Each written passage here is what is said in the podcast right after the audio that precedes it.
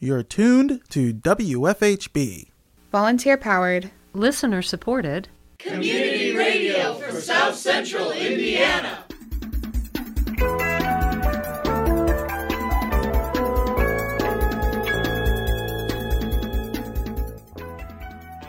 Good afternoon. Reporting remotely for W F H B, this is Benedict Jones. And I'm Noelle Herhusky Schneider. This is the W F H B local news for Tuesday, May twenty-fourth, twenty twenty-two. Later in the program, W F H B News speaks with Katie Shai, media correspondent for the Indiana Graduate Workers' Coalition, about two recently passed resolutions by the Bloomington Faculty Council providing a pathway to unionization for the I G W C. More in today's feature report. Also coming up in the next half hour, the Monroe County Redevelopment Commission discussed a study on the cost of development in Monroe County at their latest meeting. That's coming up next in your local headlines.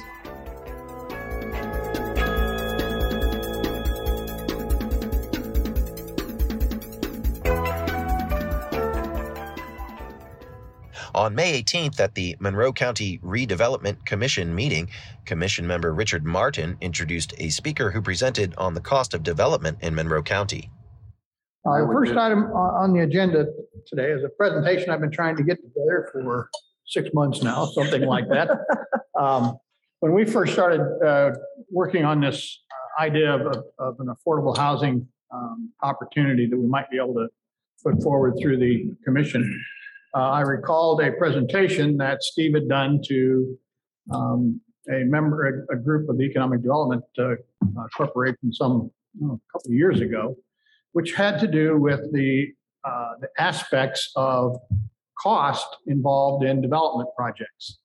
And I thought it would be appropriate for us to understand better what the costs were so we could uh, work on identifying those areas of cost where we could have some influence to keep the cost low enough so that the project would actually be affordable. Uh, and in that uh, vein, I asked Steve to uh, put together something that uh, from that presentation, and he kindly uh, uh, offered to do so, and he is here today to talk to us about the cost of development. The research on development in Monroe County was originally done in two thousand nineteen, which Steve describes having changed since his original findings. What I saw in, in nineteen, when I did this presentation, I looked at local information, and I saw that in two thousand eight, building permits dropped in half from what they had previously been. Uh, I had the numbers, but but they literally dropped in half in two thousand eight. And what happened is they stayed at half since then. There's never been a rebound from the pre-two thousand eight building levels, but population continued on the same upward curve. So obviously, shortage, it's just a question of how long. And again, those curves have continued to today. So so that that idea of more population and, and not enough housing has been around for uh, twelve, fourteen years. Uh, the two thousand eight recession really stopped a lot of development. Well, a lot of development had to stop because of the recession, but it did stop. And a lot of those people that were developing and building didn't get back in the industry. A lot retired, a lot just did something else. And also important then was that the banking situation changed substantially in a way. What changed? The banking situation, the financing for, for development. Before two thousand eight, uh, a lot of people could put a subdivision together because you could borrow most of the money. I mean, most, maybe ninety percent borrow, maybe. After the recession, you couldn't do that. Uh, you might borrow half the money. Big difference. So some people that were uh, energetic and risk-taking could put a project together with a reasonable amount of money before the recession. After the recession, those people weren't in the game anymore because you had to have more money. So that put a lot of people out also. The presenter shared that on Monday, he read an article in the New York Times about the issue, pointing out that the housing development decrease post-two thousand eight occurred nationally as well. He said that the article recommended three things local governments can do to help.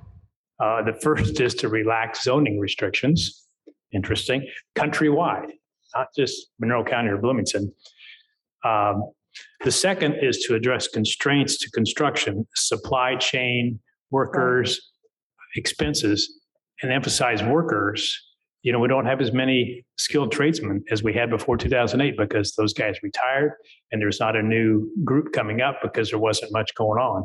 And now we're short. And then the third thing they said was to help developers finance projects, particularly affordable projects. Uh, well, that's exactly the same experience I had, you know, back in oh eight, help financing because people can't finance their projects. So the same thing is true today, but it's true across the country, according to Wall Street right. Journal on Monday. So the trends have continued and gotten worse. He said that the interest rates on development make the cost of developing more expensive than the residents in the county can afford. The next Monroe County Redevelopment meeting will be held on June fifteenth. At the Bloomington City Council meeting on May eighteenth, Councilmember Steve Volan shared during his report that he has joined a nationwide entity called Coalition Against Bigger Trucks that aims to reduce the size of vehicles allowed on public roads. I mention it now because um, I got a letter today um, about the new car assessment program that's uh, uh, Be, that the National Highway Traffic Safety uh, Administration is seeking comments on. Um, and I was uh, uh, pointed to this by uh, former County Commissioner and City Council member Charlotte Zitlow, uh, whose uh, daughter-in-law uh, is asking everyone who can to uh, to make comments on this new policy, because one thing that it's not doing uh, is questioning many of the assumptions that perhaps some of us uh, have failed to notice about how cars are getting bigger, especially that the average car that Americans are um, driving are getting bigger, weightier, larger in the front. And uh, Uh, there's an opportunity now until June eighth to make comments on this program that I wanted to call people's attention to, because I agree with uh, Charlotte and with uh, her daughter-in-law, Sarah Risser, that uh, this is a matter that we should be thinking about, that we all maybe take for granted uh, how much uh, uh, the, the, the small choices that we make, or the choices that uh, manufacturers make, lead to undesirable outcomes. Um, And from the letter, she says, uh, the U S has lagged woefully behind Europe in terms of road safety for decades, but the gap is growing wider. In the U S, road fatalities have been skyrocketing since the onset of the COVID nineteen pandemic, whereas they've continued to decline in other similarly developed countries. Cyclists and pedestrian fatalities are outpacing total road fatalities, and this has been correlated with large S U Vs and pickup trucks by the N H S T A. Very large S U Vs and pickup trucks are making up an ever-increasing share of vehicular traffic. Larger vehicles are two to three times more likely to kill a pedestrian than smaller models due to their weight, height, and aggressive front-end vehicle design. Yet the National Highway Transportation Safety Administration has been unwilling to ad- address this directly. You can see it because uh, uh, dimensions of cars are not part of the new N C A P program. And in case uh, you don't have the context, Sarah Risser's son and Charlotte Zitlow's grandson, Henry Zitlow, was killed three years ago uh, driving a Subaru Forester on a Wisconsin highway when a Dodge Ram truck towing uh, a Ford Fusion that didn't have, whose trailer didn't have brakes uh, and was not connected properly to handle its weight, Uh, struck and killed him and destroyed his car. So uh, we're all responsible for the vehicles that we put on the roads and for how we wield them. Um, and that's not just true for between car interactions, it's also true for how we handle everybody else who deserves to be able to use a road, uh, whether that person is in a car, on foot, on a bike, yes, even on a scooter. Um, it's it's uh, an issue of our time, and I appreciate her for bringing it to my attention. And uh, uh, between those two different initiatives, I want to say that uh, I would ask everyone to rethink their assumptions about how they get around in a motorized vehicle. Thank you. Planning Department O'Neill Fellow Ben Sheriff gave a report on the Bloomington Habitat Connectivity Plan. Sheriff said that their goal is to connect the three areas of green spaces around the city with green corridors by engaging with the public landowners. He will be graduating soon and will not be able to keep working on the project. However, he hopes that the next O'Neill Fellow will continue with the next steps. Um, and what's uh, pretty cool about this plan is it uh, correlates very much to the comprehensive plan of twenty eighteen, uh, specifically goal three point four in the subsections along with that, and also along with the climate action plan, um, goal number G one, um, if you want to take a look and go back to that. And so essentially from the Bloomington Habitat Connectivity Plan, I'm not going to go into it all today considering it was developed in twenty seventeen, but I will discuss uh, the five recommendations that they were able to develop. And so the five recommendations are as follows. Uh, the first being conserve habitat before, during, and after development. Two, prioritize the habitat potential and permanent connectivity of an area when making land use decisions. Three, connect isolated areas of habitat by producing green space corridors. Four, enhance habitat quality in stable areas. And five, inform Bloomington residents of the ecological benefits of habitat connectivity and encourage citizen involvement in habitat restoration. And so, over the past year or so, um, myself and the Bloomington Environmental Commission have directly targeted um, recommendations three through five through two deliverables, uh, two action items, um, and I'll get to those in a sec, but I would like to just mention um, in the next slide um, why you all should care. And so the first reason being is, um, as you probably know, wildlife is in steep decline across the planet. Um, for example, bee species are in a lot of trouble right now. Biodiversity is down quite a bit. And this is um, in one large part due to fragmentation um, and a lack of green space in urban areas.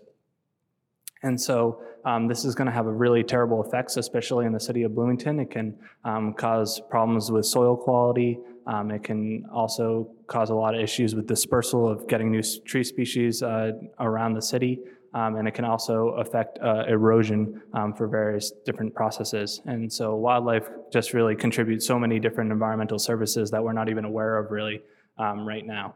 Um, so that's one of the reasons. And then obviously, I'm sure you have heard about uh, climate change and how serious of an issue it is. Um, and you've just developed a climate action plan, which is wonderful. Um, but we need to really do whatever we can to in- increase the amount of green space that we have to make sure that we have climate resilient infrastructure, because in the city of Bloomington, we are expected to uh, see uh, not necessarily more rain, but a larger intensity of rain. So when it does rain, there will be increased flooding. And so we want to be able to develop things like rain gardens. Um, we want to create bioswales as much as possible and other um, type of climate resilient inf- infrastructure to combat this uh, as much as possible. And so the city's already doing this, which is great. Uh, they're planting a lot of native species, um, which is awesome. Uh, I know M C Iris does a lot of work because um, uh, the invasive species throughout um, the city are spreading quite rapidly, and this can cause a lot of problems with so- soil quality again, um, erosion, um, pollution can get worse as well because of these invasive species. And so we just want to keep that in mind as well. Um, another really important thing is that um, human well-being is just obviously going to be better um, when nature is around, whether it's going for runs in the forest or sitting at a park bench and watching squirrels play or something like that. Uh, there have been new, numerous scientific reports just saying how important it is, it, it is to have green space and nature around, and it's just going to improve everyone's confidence and everyone's mood uh, as well. Sheriff also said they will need to update existing information. He said that since they started the project in two thousand eleven, the green spaces in some areas have improved and decreased in others. He recommended that aerial imaging be taken soon to get a picture of what the city currently looks like in terms of wildlife connectivity. The next meeting will be held on May twenty-fifth.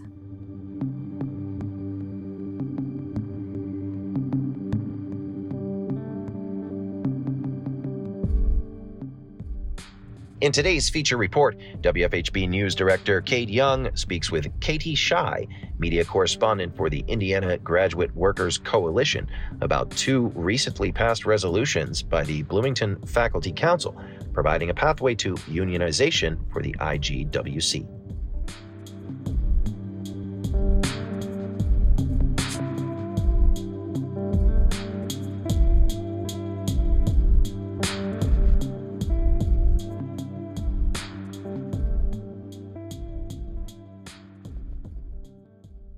Well, Katie Shai, media correspondent for the Indiana Graduate Workers' Coalition, welcome to the W F H B Local News. Thank you for having me. Well, thank you for, for being here. So on Monday, the Bloomington Faculty Council passed two resolutions calling on the I U Board of Trustees to provide a pathway to unionization for the Indiana Grad Workers United Electrical Workers Union. Now, would you walk me through these two resolutions and sort of, you know, what they they mean and the significance of these two resolutions recently passed? Absolutely. So the first resolution is called Concerning Shared Governance and Graduate Student Supervision. Um, and over one thousand six hundred faculty members voted yes on this resolution. Um, and basically this one is concerning um, the primary role of each department in determining when grad workers are reappointed. So one of the, you know, major turning points this semester uh, was the provost threatening to fire all striking graduate workers. And this resolution really responds to that move and asserts that departments are the ones equipped to evaluate uh, if a grad worker should be reappointed, right? Professors have the academic expertise to say this student uh, is the one I want for my program. So this one is really an assertion from the faculty that the provost kind of overstepped in threatening to fire S A As. And it, it shows, right, that in the fall, uh, the provost won't be able to make that threat credibly if the Graduate Workers Coalition has to go on strike again. The second resolution concerning student academic appointees and administration, and this one has over fourteen hundred yes votes, uh, and it calls on the Board of Trustees to set up a union election on campus, and it calls on campus administrators to enter dialogue with the union immediately. So this one is really saying what we've been saying all along, that there's no prohibition, right? There's no roadblock in the way of the administration giving us this union election, this N L R B election that dozens of universities across the country have been able to enjoy. So it's calling for a union election and then asking the administrators at I U B to go ahead and, and start that process of reasonable, transparent conversation with the union. Um, and again, all of this, you know, the union is ready to begin that dialogue as soon as possible, and we're eager to get things resolved before the possibility of a fall strike. You know, I just kind of want to ask you generally, would you talk about why support from the Bloomington Faculty Council is important to the Grad Workers Union, what that means to get support from the Bloomington Faculty Council kind of standing behind you? Right. And it's not just support. This is uh, a really overwhelming display of the faculty will. Uh, nineteen hundred faculty members participated in this vote. And there really is no higher body on our campus to endorse the Grad Student Union. Right. This is as strong of a message as we can send to the Board of Trustees that the Bloomington campus is ready for the Grad Workers Coalition to represent grad workers. And so we feel this is a really, uh, really powerful opportunity for the administration to start a new relationship with grad employees. Now, I want to get a, a little bit of a reflection on the strike from you as a media correspondent for the grad workers. So the grad workers went on strike from April thirteenth through May ninth. In your view, how did that strike uh, play out? The strike was an incredible, transformational four weeks for I U B's campus as a whole and for the workers in our union. We had a lot of big successes. Notably, you know, our votes each week to reauthorize continuing the strike had these overwhelming yes margins, over ninety-five percent each week voting to stay on strike. We had a strong picket line every day. we stopped some deliveries from reaching campus um, as part of that picket. We had undergrads joining us on the picket line, giving their testimonials, explaining why they were in support. And we were able to just really learn lessons together about the power that we have when we stand up for our own rights and working conditions. And so I think that grad workers, although we haven't seen the material improvements that we're still fighting for, we are in a really strong position heading into the fall to keep working on each other's behalf. You know, for our listeners who might not be familiar with some of the latest developments with the Grad Workers Coalition, just going back to the basics, what are your specific demands as a union, you know, for those who may not be familiar? Our platform has five planks. So we're hoping to end the fees, the mandatory fees that are extracted out of our first paycheck each year, um, or in some cases due even before we've been compensated at all.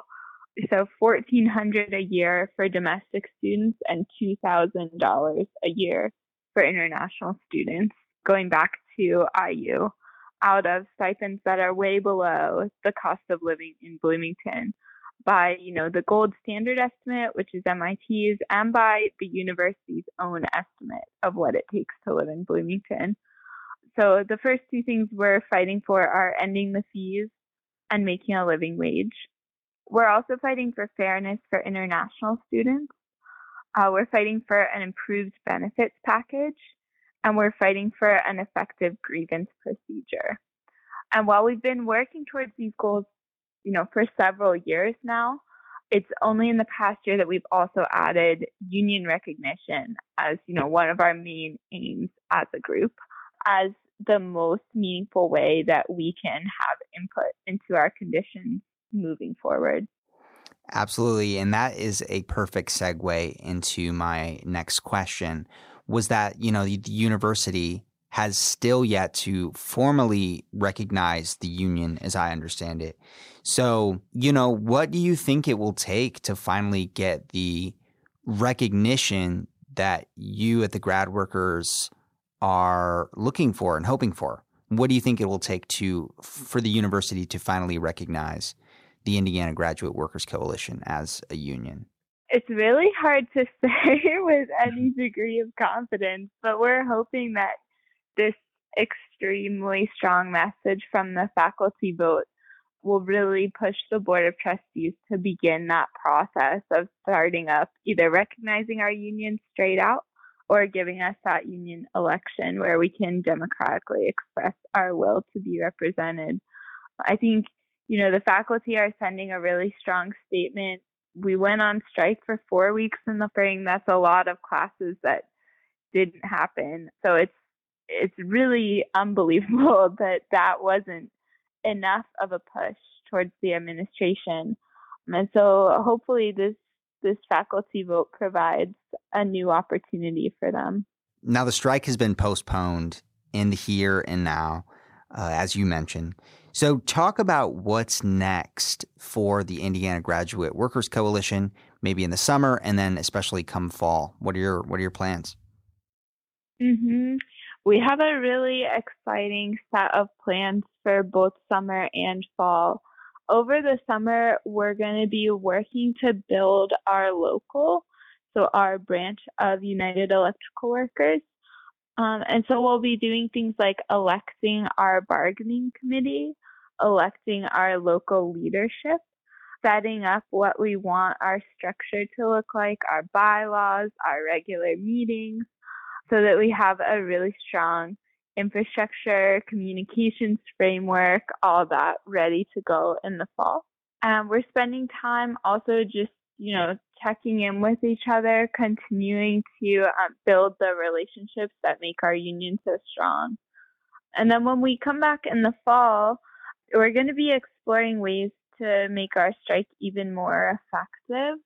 So we'll be exploring moving uh, learning materials off of university systems, and we'll be exploring, you know, ways for different groups that weren't able to withhold labor in the spring ways to bring those groups into our strike as well, folks like research assistants. Um, and with that strong groundwork laid, you know, we have this strike deadline of September twenty-sixth, twenty twenty-two. And we're really hoping that we'll be able to enter into a constructive dialogue with the administration before then, but also really excited about the strength of our membership and the strength of the next collective action. I want to give you the last word here. Is there anything else that you would like to add before we part ways? I really think, you know, we've talked a lot about what our strike has accomplished and what we're looking towards in the fall. Um, but we haven't talked so much about the bigger picture, which I also, you know, want to keep in play, which is we really believe that um, an I U with a grad workers union is an I U where undergraduate and graduate education is flourishing, right? The grad workers union will make I U a more excellent place for teaching and research and learning. Our objectives are very much aligned with, you know, the faculties, which is what we're seeing in this vote, with our students, and with the future of the university. Absolutely. Now, Katie Shai, media correspondent for the Indiana Graduate Workers' Coalition, thank you for coming on to the W F H B Local News. Thank you so much for having me.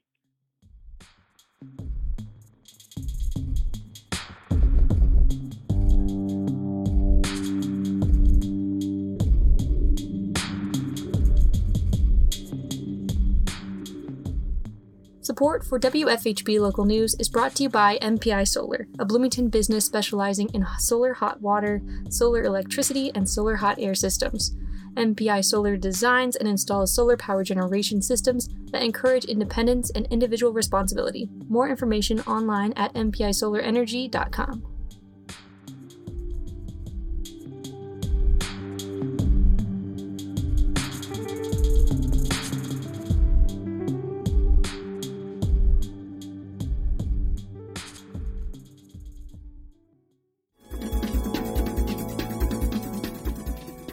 You've been listening to the W F H B Local News. Today's headlines were written by Noelle Herhusky Schneider in partnership with C A T S, Community Access Television Services. Our feature was produced by Kate Young.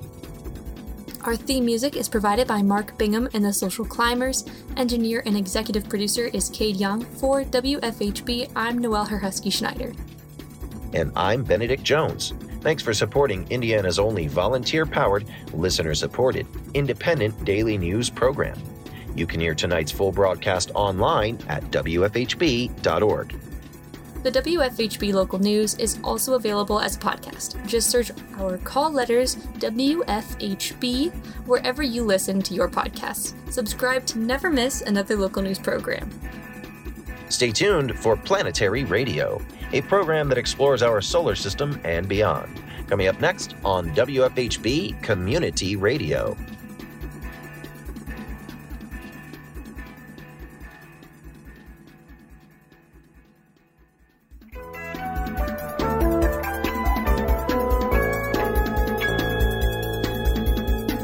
You've been listening to the W F H B Local News on W F H B Community Radio. Our news is written and reported by volunteers working to provide local news, cover local issues, and strengthen our local community. We invite you to participate. You may submit questions, comments, and story ideas to news at w f h b dot org. You can become a W F H B local news volunteer by attending new volunteer orientation. Feel free to check out the W F H B Local News Archive at w f h b dot org to find newscasts, individual stories, and catch a live feed of the W F H B Local News. We are local, longer.